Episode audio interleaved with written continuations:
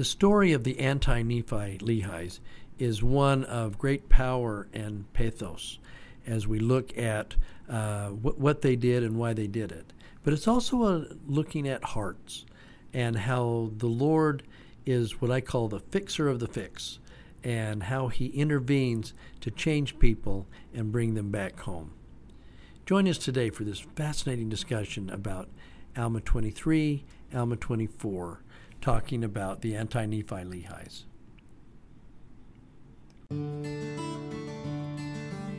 And welcome to another Monday morning Book of Mormon class with Kevin Hinckley.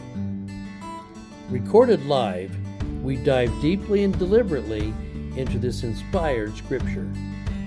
How far we get in one class depends a lot on the material and the doctrines left for us by ancient prophets. A single chapter may occupy one class or many. Of course, opinions expressed by the teacher or the class members do not constitute official church doctrines. Join us in this adventure and discover the hidden treasures found within its pages. And now, on to the class.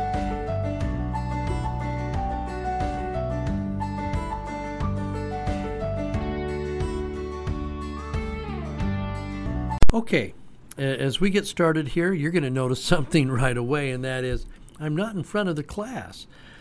This was another one of those dumb moments when, uh, through user error, um, I made uh, need to be able to kind of punned a little bit on the live class because I recorded it and it didn't turn out very well, and so I thought I would re-record it.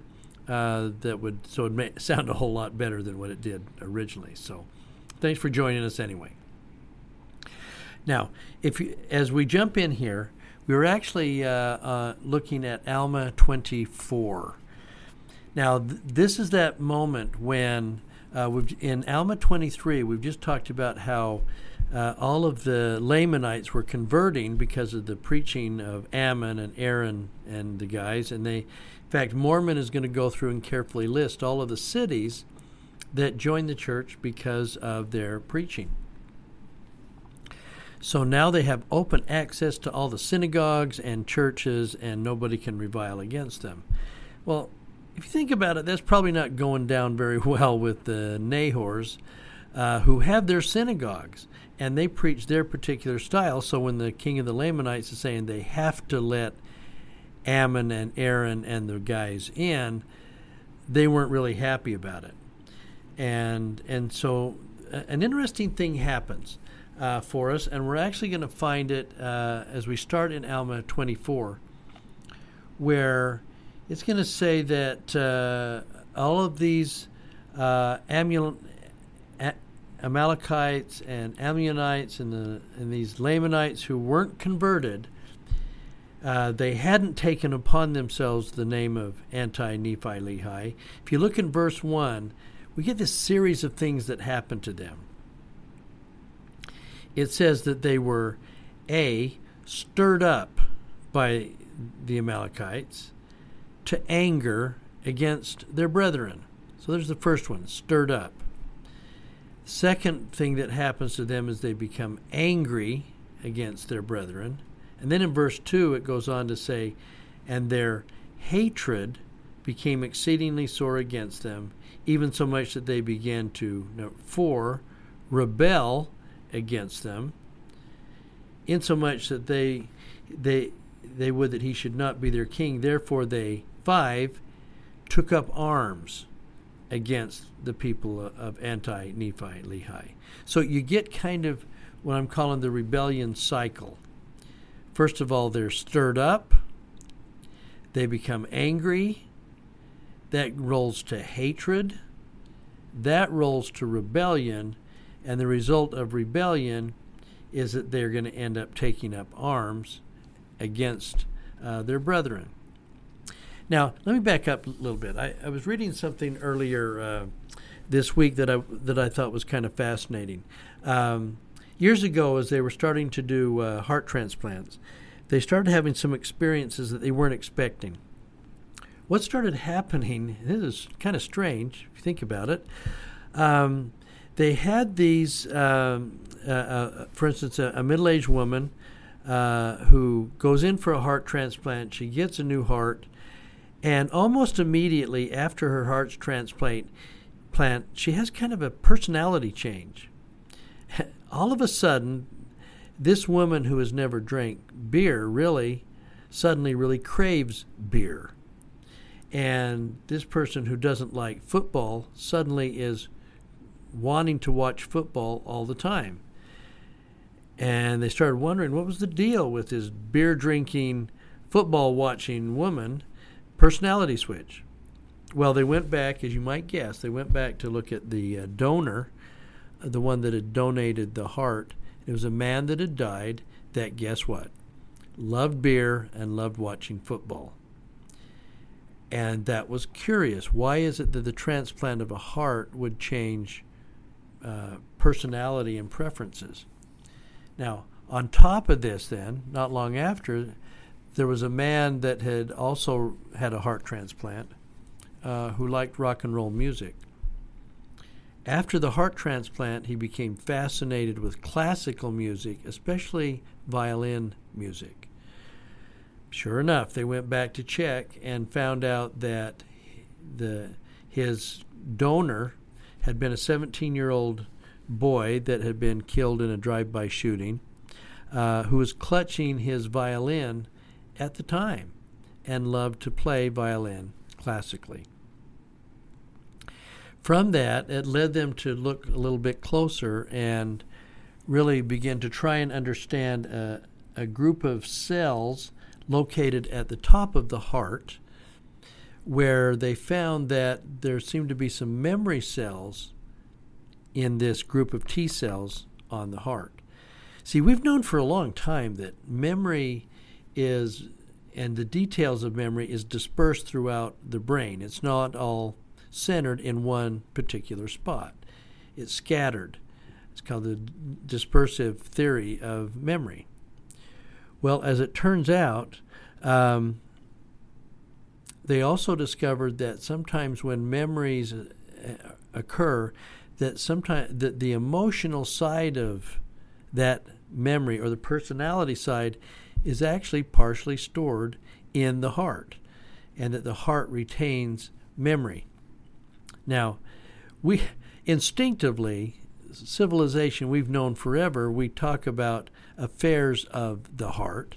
Uh, we have a whole uh, holiday, Valentine's Day, celebrated to celebrating the heart.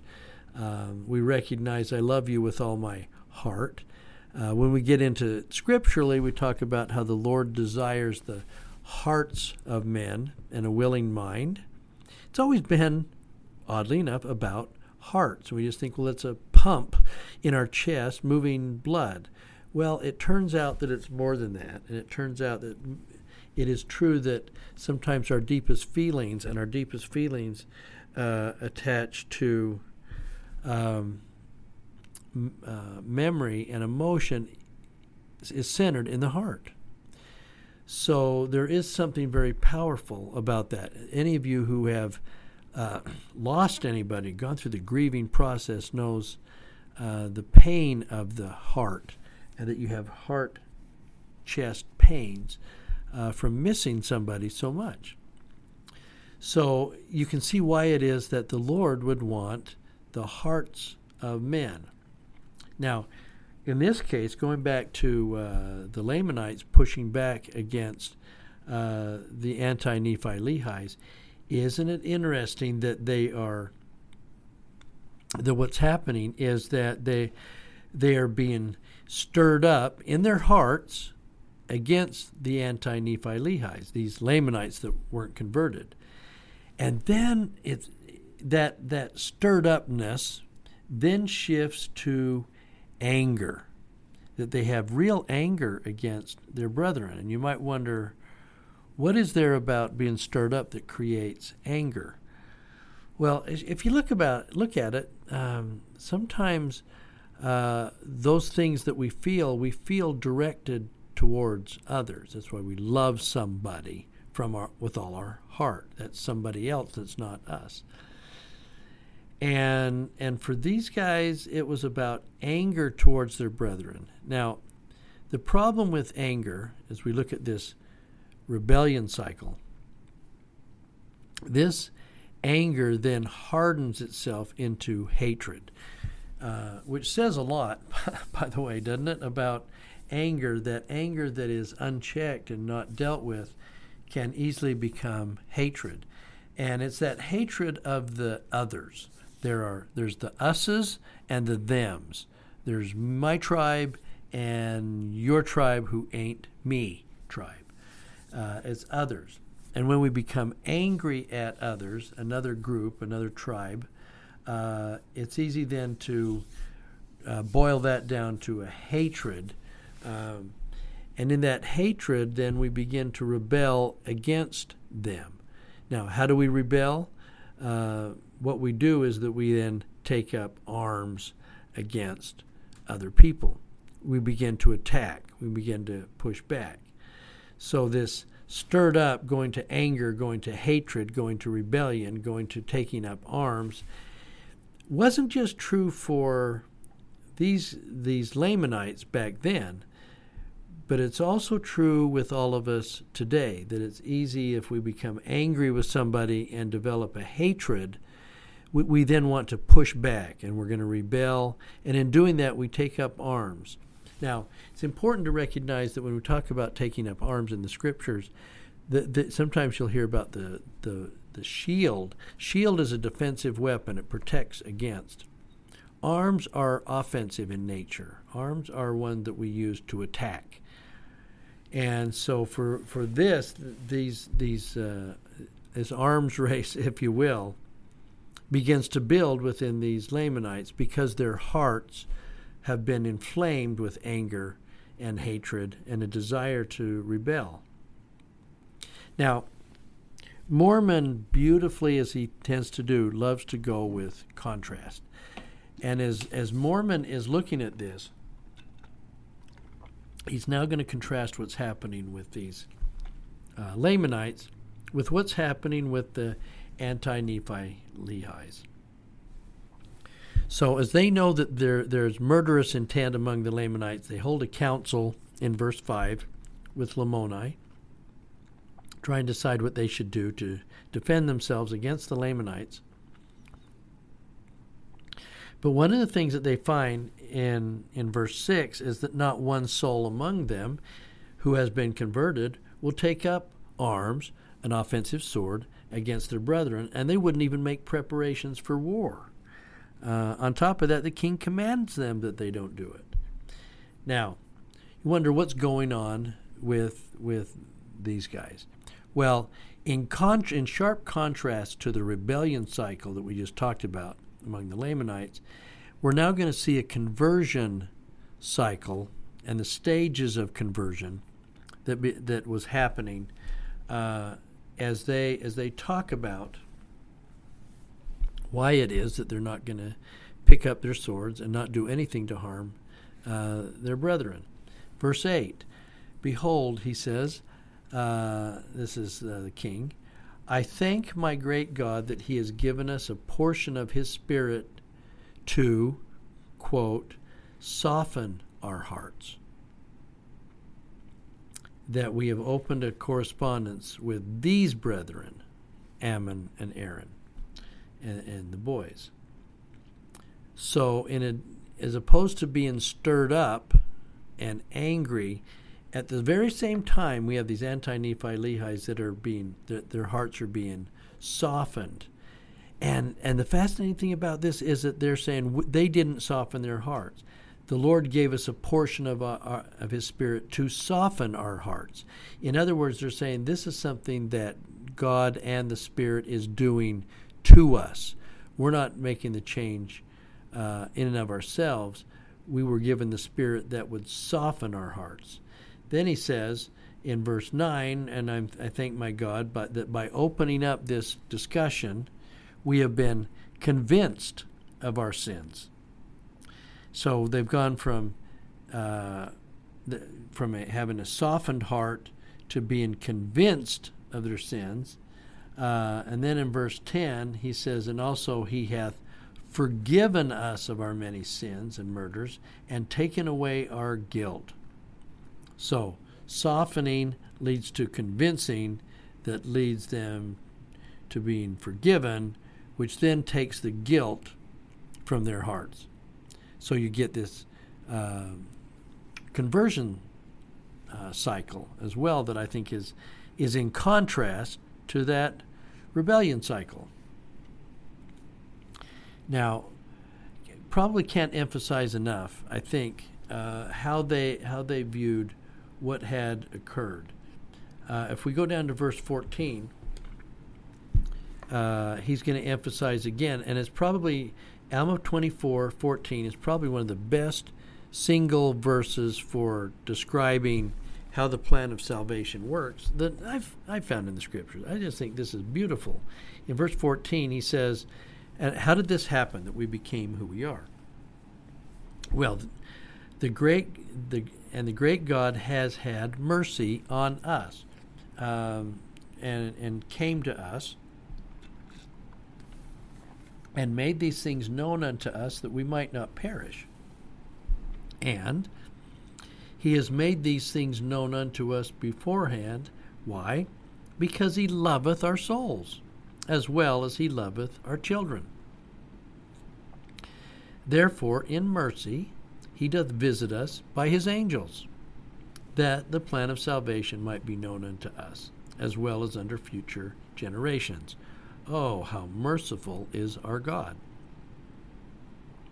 So, what he's telling us again is that uh, God has intervened in their life, that he's, he's, uh, he had great mercy on them, even at the time they probably didn't know that God had mercy on them, and that he loved their souls as well as their children's souls, and they didn't know it. Uh, so, in his mercy, he says, he, he did visit us by his angels Ammon, Aaron, uh, the, the guys, and did so so that the plan of salvation might be known. In, in other words, God is the fixer of the fix. He's the one that instituted this. Uh, Savior talks about the fact that he stands at the door and knocks. Well, before the Savior stands at the door and knocks, the person inside doesn't know there's a sa- the Savior standing out there, and he has to knock. Well, he comes to us. He initiates the change. See, so often when we look at ourselves, we think we're the change agents. We're, we just decided to change. Uh, or we have to repent and do things differently. Or somebody tells us we need to decide to change. And very and, and often we refuse to change or we push back against change or we change our way, not God's ways. He's trying to say that God intervenes. He is the fixer of the fix. He's a fixing God. And he stands at the door and knocks. And, and what he does in order to do this is that he visits us with his angels. He shows up and he's going to he's going to make things different in our life. Now, when that happens, guess guess what happens? Now the conversion cycle starts. The angel speaks, our hearts are softened, because of that, we become convinced of our of our sins, and because of that, we then repent, and and then the guilt leaves because God took it. He wants us to feel different, which we can do. you know, think about the the children uh, uh, under uh, King Benjamin, who said, "Now we know our hearts are changed. Something has occurred here. It's different." uh, we're different than than who we are and where we were. So how merciful is our God? So now, with a softened heart, what do they do differently? Well, at the time that the Lamanites are preparing to pick up their swords, look at what these guys are saying. They're saying, now, verse 12, since God has taken away our stains, our sin stains, and our swords have become bright because we're no longer using them in bloodshed. Uh, he says in 13, Let us retain our swords, hold on to them, that they be not stained with the blood of our brethren. Uh, and we're worried that if we were ever to stain our swords again, that they could be no more washed. So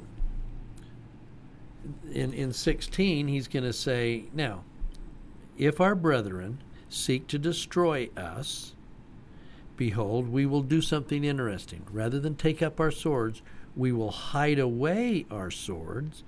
Yea, we will bury them deep in the earth, that they might be kept bright. We don't want them stained anymore.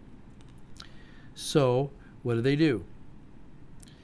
They say they took all they took their swords and all their weapons, which were used for the shedding of man's blood, and they did bury them deep in the earth. Uh, now they did this with the full knowledge. They says, if our brethren destroy us, behold, behold, we'll go to our God and be saved. In other words, we know that our lives are now in danger because we've removed uh, the swords, but we refuse to fight. Um, and so they're going to end up burying their swords. Um, and so uh, the other thing I find fascinating about this um, is is isn't it interesting that this is being written these words uh, that that and that we're reading and thus they did it being their view of a testimony these words are being written by Mormon and Mormon is writing these 400 years later while he's standing in the middle of the final stages of the civil war that's destroying his people. He's watched all his life as people picked up swords and drew them and killed one another. And in fact, his the Nephite civilization is almost gone because of this lifelong, decades long war that he's been a part of, but he's watching uh, them slowly kill each other. And so I think there's a certain amount of awe on his part, verse 18. And this they did, being in their view a testimony to God and also to men, to anybody who might be watching, that they would never use weapons again for the shedding of men's blood. And this they did, covenanting with God that rather than shed the blood, they would give up their own lives. Now, I don't think that's just, uh, it's not just in terms of bloodshed. Look at what else. And rather than take away from a brother, they would give unto him. And rather than spend their days in idleness, where they're going to rob other people, they would labor abundantly with their own hands. In other words, this is not just about shedding of blood. This is about not doing anything that would harm someone else. Uh, we, we think back to the words of Jesus saying, uh, By this shall men know that you're my disciples. How are they going to know? That you love one another. That means that you don't have a desire to injure one another. My disciples don't hurt one another. My disciples don't hurt their brethren. My disciples don't hurt other people. If you're going to be if you're going to follow the peacemaker, you will be a peacemaker peacemaker. Uh, and so, after all of this, you know, Mormon is going to say, and thus we see, it's his catchphrase, right? And thus we see when these Lamanites were brought to believe and to know the truth, they, other than the Lamanites that I'm seeing in this war, they were firm and would suffer even unto death rather than commit sin. Um, and, and this I think is funny. This is one of those moments when maybe there was an ouchie on Mormon's part as he's carving this thing into uh, metal plates that you make a mistake and then you got to somehow recover from it. I think he does a good job here because he says in verse 19, and thus we see that they buried their weapons of peace. Weapons of peace? What does that mean? Well, I'll bet Mormon looked at that and went, Weapons of peace? Oh my gosh. And so then he goes, and listen how he recovers. Weapons of peace. No. Um, or they buried their weapons of war for peace. Oh, nice catch, Mormon. nice little, uh, he sticks the landing here. so that uh, it, it looked like weapons of peace, which made no sense. Oh, no, as weapons of war for peace, because there's no way he could just kind of go back and erase um, automatically here, right? Uh, so uh, he gets to this then, and he's going to say, okay, came to pass that the Lamanites now make rep- preparations for war, and they're now going to march forward uh, to destroy uh, the king and the people. And we know how this lasts, right? And when the people saw that they were coming, they went out to meet them, prostrated themselves on the earth. Uh, they call on the name of the Lord, and without any resistance, uh, there was a thousand and five slain. And Mormon adds the postscript to that. And we know that they are blessed, for they have gone to dwell with their God. But horrific scene of uh, people being slaughtered, a thousand of them as, as, while they're in the middle of praying. Now,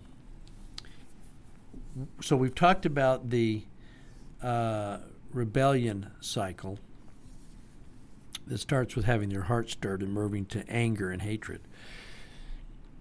And then we talked about the conversion cycle, which had to do with uh, hearts being uh, softened, leading towards uh, uh, convincing and repentance and peace.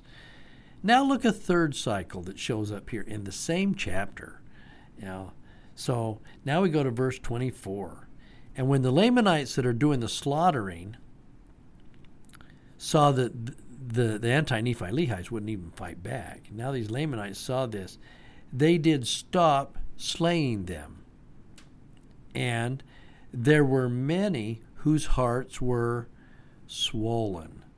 Swollen.